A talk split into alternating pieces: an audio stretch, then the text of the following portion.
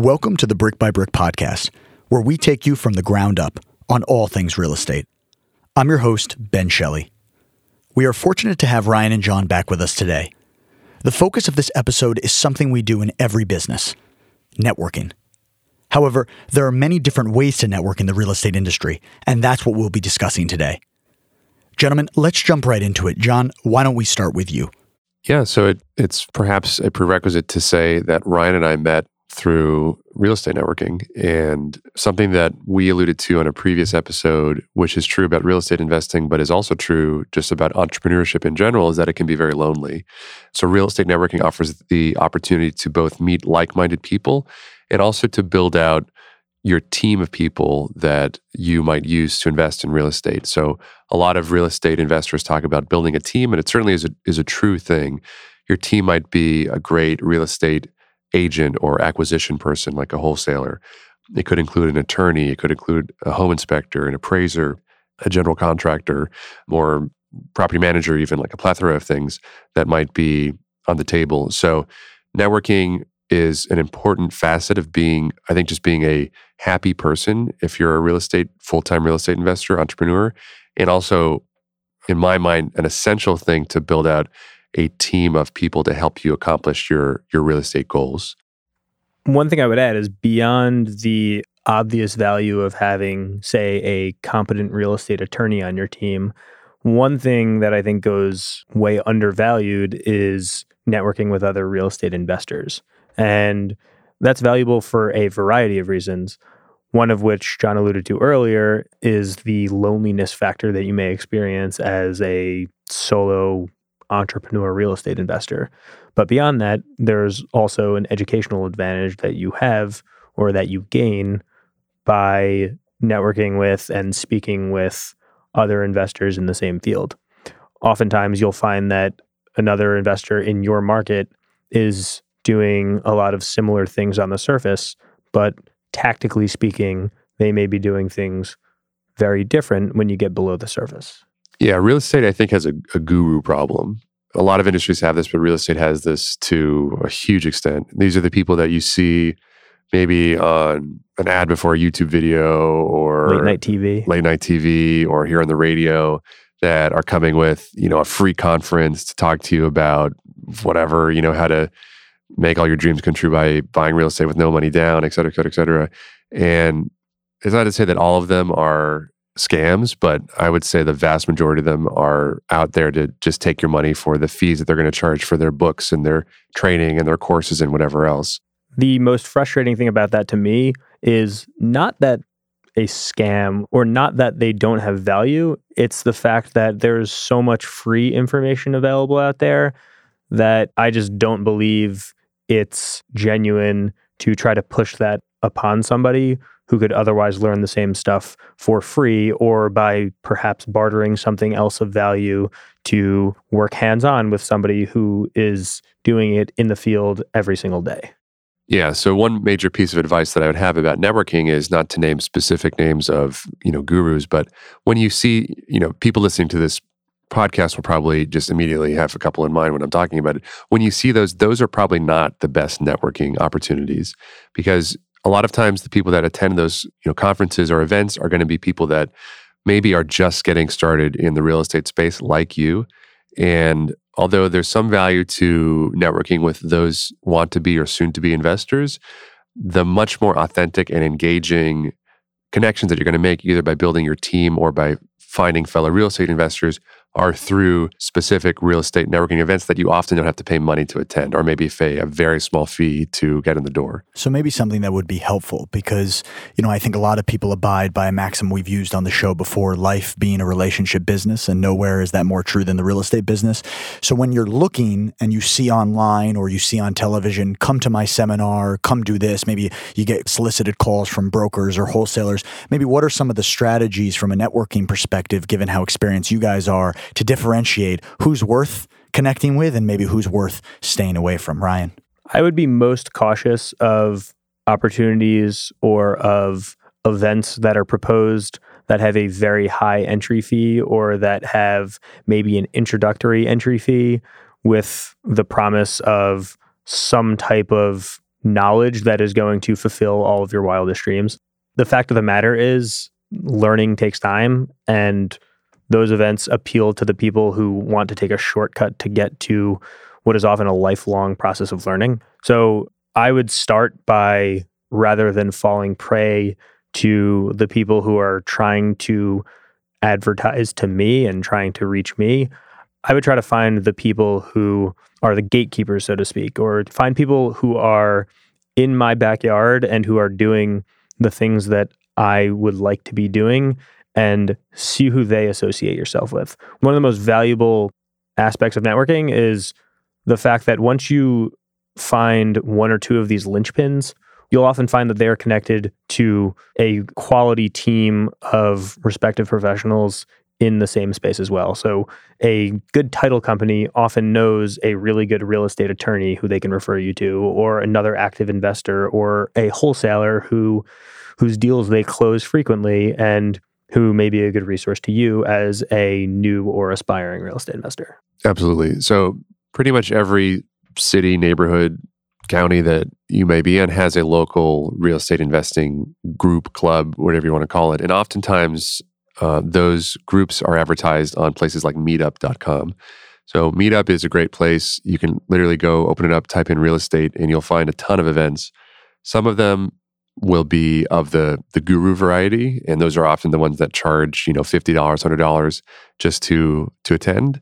And the others will be of the authentic you know real estate investor variety which are usually free or maybe charge a nominal fee because they had to reserve the space for the event or there's some you know drink or food minimum. But that is just showing up is you know like 90% of the battle because i host a real estate meetup group in northern new jersey and I think there are about a thousand people in the group. And I hold events every month, and I don't sell anything. I don't charge any money for people to attend. I'm not going there with any ulterior motive to, you know, get any obvious immediate personal benefit to me. But you know, I'll have a thousand people in the group and say maybe 50 people are RSVP to any one event, and of the people that RSVP, maybe 20 people will actually come. So you know, I'm not saying that just because you're in the group, you have to come to the events, but that just gives you a sense of how many people are aspiring real estate investors or interested in networking, but then don't actually take the step of, oh, I'm actually going to walk out my door and go to a networking event. And then beyond that, I would say that the next step, once you do that, and once you've established some clout, you've done a few deals, the natural progression, I think, is to find the events that aren't generally solicited to the public and that aren't available to just any aspiring investor. We've taken a little bit different of a path, my brother and I, that is, to the networking game. We more recently have hosted an, an event or two with various investors who we know and various people in the real estate space. And it's been a little bit more of the invite only variety. Not to say it's quote unquote exclusive, but our end goal was to get as many active investors together as we possibly could. And what I've realized, and I'm sure what John has realized, is a lot of publicly advertised events often attract newer investors. And while that's great, and while you know, I've benefited from those and I've certainly met some great people, John included, from events like that. The downside to it is once you've done a few deals, you end up spending the vast majority of your time talking to people who haven't done a single deal yet. And you are giving, giving, giving, giving, and oftentimes not getting much in return. And oftentimes talking to somebody who may never even take the first step and buy an investment property. So, before we continue down the conversation of do's and don'ts, I want to know from each of you, given your accumulated experience, what are sort of your real estate network essentials? You're starting as an investor or you're a couple of properties in to building an investment portfolio. You got a backpack on. Who are your network essentials that you're putting in with you as you continue to elevate or move forward in the business from a relationship standpoint? So I would say, for Ryan's point, fellow investors are super important. I don't see investing in real estate as a zero sum game. So my success doesn't mean the detriment of somebody else. So if I get a deal that somebody else wanted, I often try to structure where maybe we can both get the deal, maybe we can both partner in on it, or maybe we can both talk about it. And even if I end up getting it, maybe I'll learn a lot from that other person's perspective. The second thing, though, is I would say it's very important to get people that can. So when you think about a real estate transaction, who are the people that you're going to have to need for a real estate transaction? So you may need an agent. Depends on the sort of transaction that you're going into or how you're getting out of it. You may need a property inspector, and that's someone who, after you go under contract on the property, will inspect the property for flaws, issues that you might want to negotiate with the seller. You'll likely need an attorney. In some areas of the country, that's less common, but where we are, it's very common to have an attorney represent you as a buyer or seller in a real estate transaction.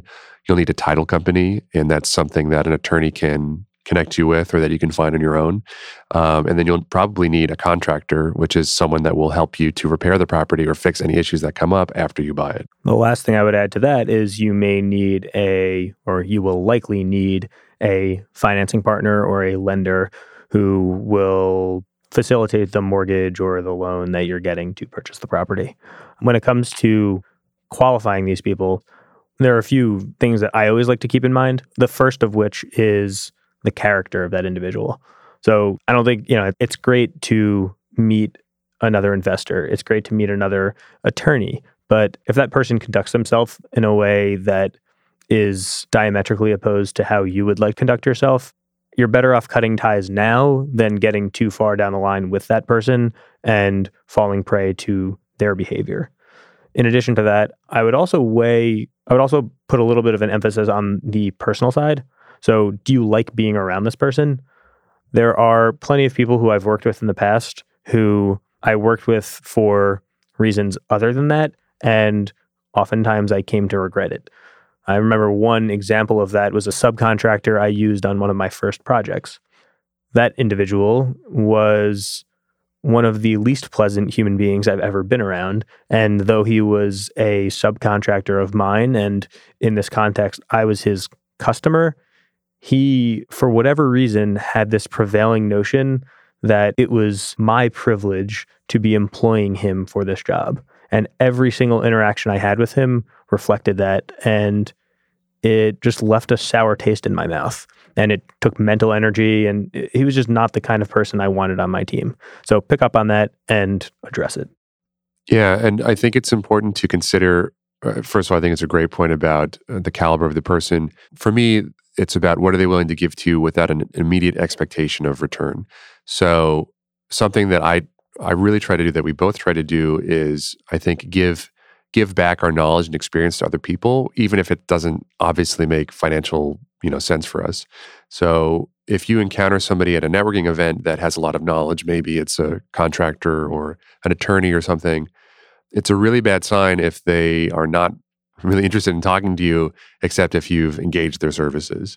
Because as we started out saying in this episode, knowledge in the real estate space is really readily available and you don't have to pay money for knowledge. So if you encounter people that that don't want to give you free knowledge, it's a really bad sign. Additionally, while this may run counter to what your instincts may tell you, I like to surround myself with people who are a little bit different than I am or who run in different circles than I do when you ask anyone in your network for a referral, they'll often say, Oh, hey, I have a cousin who's an attorney, or I have a brother in law who's a lender. You should talk to them. You know, that, that may be great. And if you have no other options, that person, if they're qualified, can be a great asset to your team. But I've also found it quite beneficial to cultivate relationships with people who are otherwise outside my social sphere because that opens up other doors to other networks and you never know who that person may ultimately refer you to and that's a referral that you would otherwise miss out on if you're talking to somebody who is in your network. Yeah, and I, and I would even draw listeners to even hear, I think, the tone uh, of Ryan's voice when you talked about your interaction with the first subcontractor and the bad taste that left in your mouth. And it's a reminder to people that how you treat people matters, obviously, but also do you meet your commitments? You know, do you do what you say you're going to do? Are you willing to go maybe a little bit, as John alluded to, up and beyond just generally sharing knowledge and go the extra mile to form the basis of relationship? Again, as John said, and as he appropriately noted, this is not a zero sum game. And I think in the first, it might have been in the introductory episode where you talked about, you both talked about how, you know, it would be very easy in the context of this business and what you guys do in the residential market to sort of look at your deals on an individual basis and just see in the larger scope what's best for you, but that how, how that would not be effective towards achieving both your long-term goals and to maintaining the strong relationship you have together. There was a what is it? The rising tide. What, what was that phrase you used? I love that. Rising tide lifts all ships. Quote Raises all ships. Erico, right? And if there's two things to take away from this episode, it's how to real estate network, and John Erico does not like gurus, not not one bit. Don't you don't you say guru? Don't you say you're a guru? Well, I don't like paid gurus. I like I'm free just, gurus. I'm just joking Yeah. around. I want to give a specific shout out to one networking tool in particular, which is Bigger Pockets. And Bigger Pockets is a, if you're not familiar with it, it's biggerpockets.com. We're not sponsored by them. So, you Not yet, at least. Not yet. Uh, no, we're not sponsored by them. But if you go to biggerpockets.com, you'll see a lot of resources that they have, including podcasts and um, online resources. But one, the most valuable thing for me are the the forums, the message boards, and they have specific message boards for every real estate strategy you've ever thought of, for geographical regions and whatever. And there are many meetup groups. Uh, there are many networking events that are either sponsored by them or that appear on their website that are really, really valuable. And just reading and also contributing to it has been a huge part of my real estate growth. I've given, I haven't been active that recently on Bigger Pockets, which I actually regret. But for a time, I was posting very, very frequently, and I met a lot of great people through that, through that back and forth, and learned a tremendous amount. Um, that was probably my number one resource when I was getting into uh, real estate was was Bigger Pockets. So using that as a networking tool, I highly, highly, highly recommend. Now we've already kind of summarized, I think, the the most important themes for each one of us when it comes to to real estate networking. But maybe last thoughts from each of you before we close the episode. I'd like to expand on a point that John alluded to earlier, which is about evaluating those who you may be interacting with and who you may be welcoming into your network. I would look at that from the converse or inverse perspective, flip it on its head, if you will, and think about how you come across to other people. I always strive to make myself a resource to those in my network. And if I'm meeting somebody for the first time, I like to think about how I may be able to help them. And while that may pay dividends to me on occasion, it is certainly not my end goal in every time I put myself out there offering something of value to someone. The reason being, if you put enough goodwill out there in the world, or it generally finds its way back to you. And for me, I, you know, I, I, I want to be a giver. I want to be somebody who provides value, and I want to be somebody who people enjoy having in their lives. And I think there are both tangible and intangible benefits to that, some of which are business related, some of which are personal. John. It's really funny that you mentioned that because I was going to say the exact same thing. Um, truly, I, I think it's a really important point. This is true for Why don't Why don't you try to say the same thing, and then we'll both play. We'll play both of our responses with a poll, and we can ask the listeners Who they who like said more? it better. Who said it better? Well, I would phrase that exact same point is to uh, give a lot more than you take, and that's the philosophy that I have in you know almost almost everything, but particularly in, in networking. So I think I would have foreclosed so many opportunities if I. Another way to say it is I, I've left so much money on the table, right? I think we both have done that.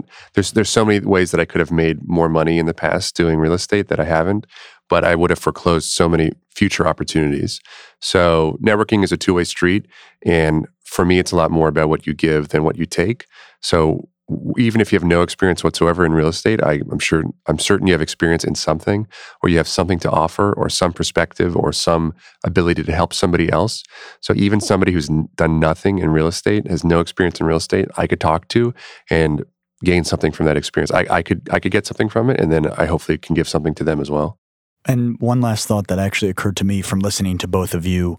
I think it was Ryan who mentioned you want to try to look for people who maybe fill your gaps, who maybe have uh, separate skill sets. But I think the other important thing to look for, even if and when they are different from you from a skill set perspective, is to find people in business who share values and your principles. Uh, because even though you may have different strengths and different weaknesses that mesh well with each other, I think it's important to be unified in terms of not only a forward looking goal, but how you want your operation to run, how it should be perceived, and, and how you treat people. Uh, guys, as always, I appreciate your time and your expertise. Thanks so much for coming on.